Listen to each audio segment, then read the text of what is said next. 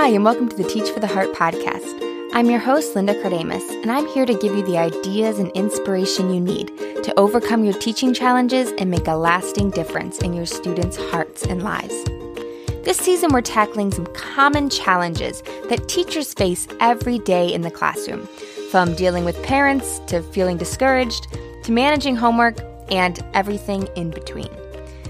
Last week, we talked about what to do if you're losing your voice, which is a challenge most teachers face at some point in their career. This week, we're headed a different direction, and we're going to talk about eight reasons that you might be feeling discouraged as a teacher. If you have been feeling kind of down, surrounded by negativity, overcome with all the frustrations, I hope that this episode will be a big encouragement to you because we're not just going to talk about why you're discouraged, but we're also going to dive into how to overcome it. So let's get started. You know, as I was trying to think of a, a clever way to start this um, podcast and blog post episode, I was sitting there brainstorming, and an email popped up in the corner of my computer, as they do. And the subject line was Teacher, you have got this. And the you is in all caps. And um, it immediately piqued my attention, um, mainly because of the subject line. And of course, um, you know, I wasn't getting anywhere anyhow, so I stopped and um, read the article. And it was it was a good article. It was encouraging. It was motivating to teachers. But there was just something about that subject line that kept drawing me back to it. There was something not quite right. I mean, do we really have this? Is it really about us trying to have it all together? Is the answer to our frustrations as teachers really a self help motivational speech about digging down and somehow finding strength within ourselves to make it through the craziness? I don't think so. I mean, this way of thinking is super popular with non Christians because honestly, that's all they have. But we as Christians should know better because it's just not true. We don't have this. We could never have this. And best of all, we don't need to have this. Why? Because God has this. You know, if you're feeling frustrated or discouraged, um, you might find yourself like thinking, man, I need to pick me up. I need something to encourage me, something that'll banish the negati- negativity, reignite my passion. But that's not really what you need. You don't really need a motivational speech or a new technique to try. These can be helpful for a while, but it just doesn't last that long. What you really, really need is more of God. Only He can bring you that deep down, can't take it away joy, peace, and rest, despite whatever challenges you're facing. So, as we dive into these eight reasons that you might be feeling frustrated and discouraged, don't ever lose sight of the truth. It's not about you and what you need to do. You don't have this, and that's okay because when we depend on ourselves, we get into a whole lot of trouble. God has this, and we can always depend on Him. Which actually brings me to Problem number one. First reason you might be feeling frustrated is that you're trying to have it. You're trying to be a better teacher on your own. You know, as teachers, we're used to figuring out how to make things work. But if we're not careful, we'll try to teach, inspire, motivate, and maybe even prick our students' conscience all on our own without relying on God to make us what we need to be. Maybe you say, "Oh, well, I realize that I need God. I, I definitely do, you know. So I I always try to teach with God's help." But listen to that phrase for a moment with God's help. In and of itself, there's nothing wrong with it. But when we say, I teach with God's help, where is the emphasis? Too often, the emphasis is still on me. I teach. And we just tack God on the end, like we'd tack on a couple extra bonus points to a student's test. The problem is, even this doesn't work. I mean, how many times have you tried to somehow do better or be better? Determined not to lose your patience, only to lose it again. Endeavored to stop complaining or gossiping, only to fall in it again. Worked on having a good attitudes toward towards a difficult administrator, only to remain constantly frustrated by them. It's just not working, is it? I, I know this is how it's been in my own life. I've had um, things that I've tried to work on, tried to be better, and I've just made so little progress. And I've come to realize that's because I can't do it. Furthermore, this isn't the message of the gospel. Trying to somehow pull ourselves up by our bootstraps and be better is not the message from the gospel. God didn't save us to struggle on our own. Furthermore, he didn't save us and then promise to quote unquote help us as we continue to struggle. No, he wants to actually change us from the inside out, to work his work in us and produce his fruit. So, what are we missing? The solution to this problem is to realize that God must do the work in and through us. Listen to these verses. Abide in me, and I in you. As the branch cannot bear fruit of itself unless it abides in the vine, neither can you unless you abide in me. I am the vine, you are the branches. He who abides in me, and I in him, bears much fruit, for without me you can do nothing. These things I have spoken to you, that my joy may remain in you, and that your joy may be full. From John 15. And then Philippians 2:13, for it is God who works in you, both to will and to do of his good pleasure. You see, it's not about us trying to be better teachers with God's help. God himself must do the work in us. He must change us from the inside out and produce his fruit of love, joy, peace, and patience. It's a subtle mindset shift, but it's extremely powerful. So stop trying to be better, do better on your own. Instead, cry out to God and ask Him to change you. He is the potter, and He has obligated Himself to mold us if we simply trust and surrender to Him. Which brings us to our next problem. Problem number two you may be discouraged because you're actually not trusting God. You know, in any challenge we face, whether it's a difficult administrator, frustrating coworker, a scary evaluation, overreaching parents, an overwhelming stack of paperwork, or even the monstrous class from you know where, our souls can always and immediately be at peace if we simply choose to trust God. But the problem is that we just don't. I mean, not really. We may say we trust God, but our stress and worry reveal otherwise. If we truly trusted God, we would rest in His plan, surrender to whatever He has for our lives, even this uncomfortable challenge we're currently facing and wish would go away. We would experience the joyful rest Jesus describes in Matthew 11 when He says, Come to me, all you who labor and are heavy laden, and I will give you rest. Take my yoke upon you and learn from me, for I am gentle and lowly in heart and you will find rest for your souls. But we don't listen to these words. Instead, we worry about God's plan. We fear that what He has for us may not be what we want, or we secretly wonder if God might just happen to get it wrong this time. Or we speculate that this situation is just so bad that maybe, just maybe, um, He's not actually in control. Now, when I say that out loud, it sounds ridiculous. We know that God's plans are always best. We know He's never wrong and that He is always in control. So then, why don't we believe it? The solution is actually quite simple. We must simply choose, it's a daily choice, to trust God, surrender to His plan, and leave our worries with Him. You know, often we take our burdens, our concerns to Christ in prayer, but immediately pick them right up and try to carry them again the second we say amen. You know, it's like casting out a fishing line and then just reeling it right back in. But what if we actually left our burdens with Him, actually trusted Him to take care of them? What if the next time you were worried about your observation or your testing results, you took that to God in prayer and left your concern with Him, refusing to worry about it a moment longer?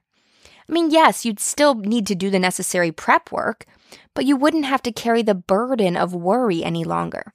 You'd finally experience the great peace described in Philippians 4 6 and 7. Be anxious for nothing but in everything, by prayer and supplication with thanksgiving, let your requests be made known to God. And the peace of God, which surpasses all understanding, will guard your hearts and minds through Christ Jesus. The third problem that might be causing you to be discouraged is that you may be thinking untrue thoughts. You know, we can't always change our situations, but we can always change how we choose to think about them. The problem is that we often don't realize how unbiblical and therefore untrue our thought patterns are, or the great damage that they are doing. For example, see if you recognize any of these common thoughts. I don't deserve to be treated like this. I'm not good enough. I just can't do it. I shouldn't have to deal with this. Despite how often we hear these phrases and even think them ourselves, all of them are decidedly unbiblical. And what's more, they'll leave you continually frustrated and discouraged. We dive deeply into all of these in Teach Uplifted. Um, but really, if you search the scriptures and you really think about them, none of those are true. So, what do we do? We need to renew our mind by taking every thought captive to the truth of Scripture. 2 Corinthians 10:5 says, "Casting down arguments and every high thing that exalts itself against the knowledge of God, bringing every thought into captivity to the obedience of Christ." And Romans 12:2, "And do not be conformed to this world, but be transformed by the renewing of your mind, that you may prove what is that good and acceptable and perfect will of God." When you're feeling discouraged, you must first pause and pray yield yourself to Christ. Then analyze your thinking. Ask yourself why you're really upset. Often there's a hidden reason, such as your own pride or our own unrealized expectations. Next, think about the biblical truth that addresses the feeling and those underlying reasons. For example, if you've been treated unfairly by an administrator and have been telling yourself that you don't deserve to be treated like this, then you need to recognize that this this frustration is caused by pride and really the desire to be respected. But as we think about that, we know that pride is so abhorrent to God. It must be cast down and replaced with genuine humi- humility. Furthermore, when we think about it, we don't really work for our administrators. We work for God. So it doesn't really matter what they think nearly as much as we think. So, as you think through this in your mind, you would then choose, instead of worrying about what your administrator or anyone else thinks of you, I'm going to choose to remember that the only one's approval who really matters is God's. I'm going to determine to do my best and leave the results, including my own reputation, up to God. Do you see how that thinking process works? Once you've identified the wrong thinking and replaced it with biblical truth, you have to make a conscious choice to believe that truth. And it's a choice. Don't get worried with, oh, I don't know if I believe that or not. Just choose to believe it. Then change your thoughts regarding the situation, maybe even writing them down, as we just described. Tell yourself the truth whenever your old thought patterns surface. Keep reminding yourself over and over until the old fades and the new thinking becomes second nature. So, those are three reasons you might be discouraged. The next is actually quite simple. It may simply be that you're exhausted.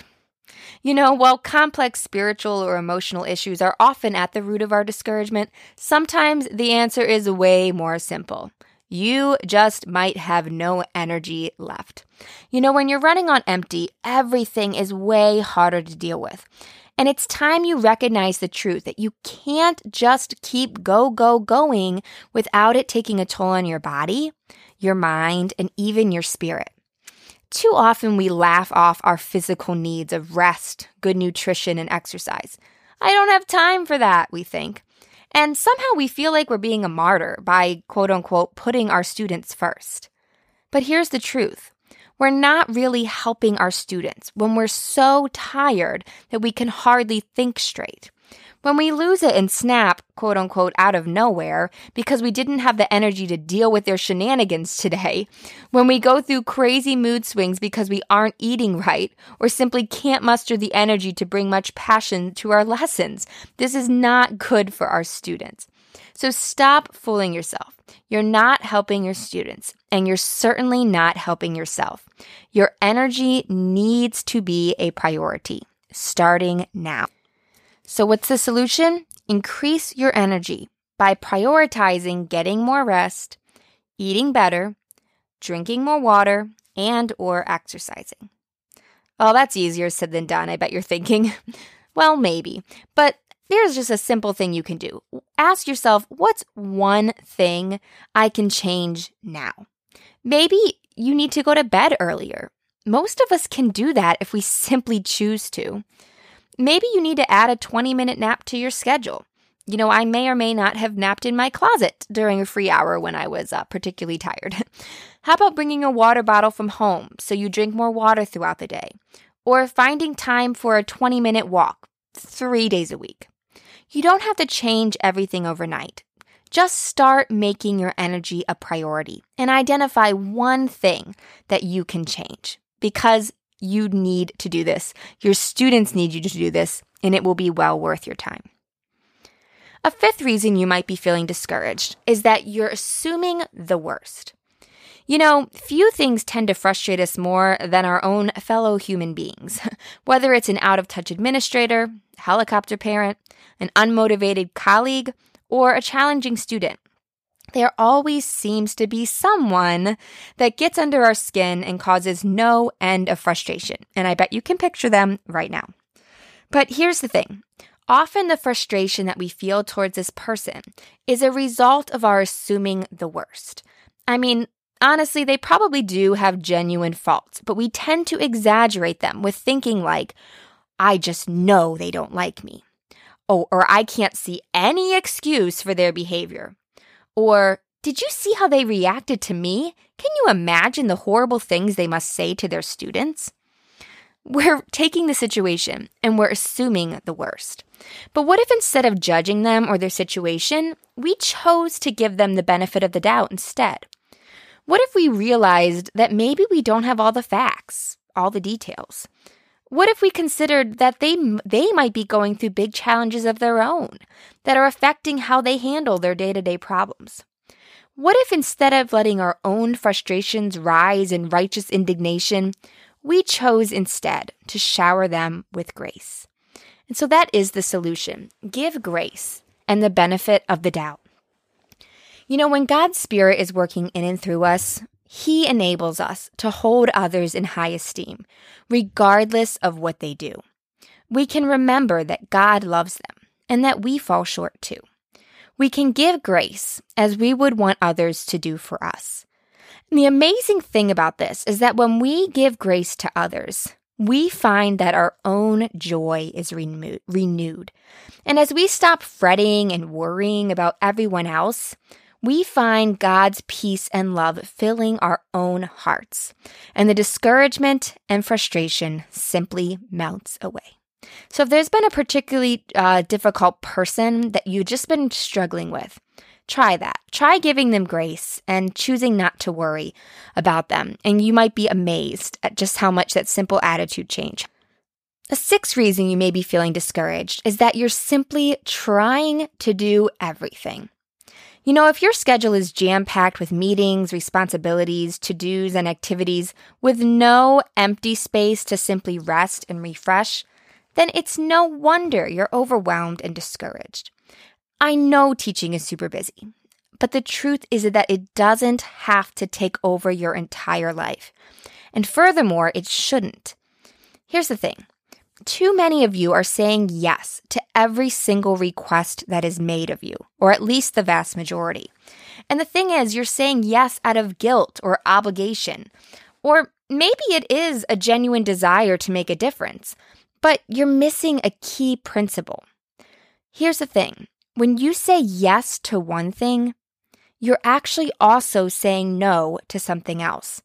I mean, this is simple logic. When you agree to one responsibility, responsibility, you automatically give it time and energy that can no longer be used for something else.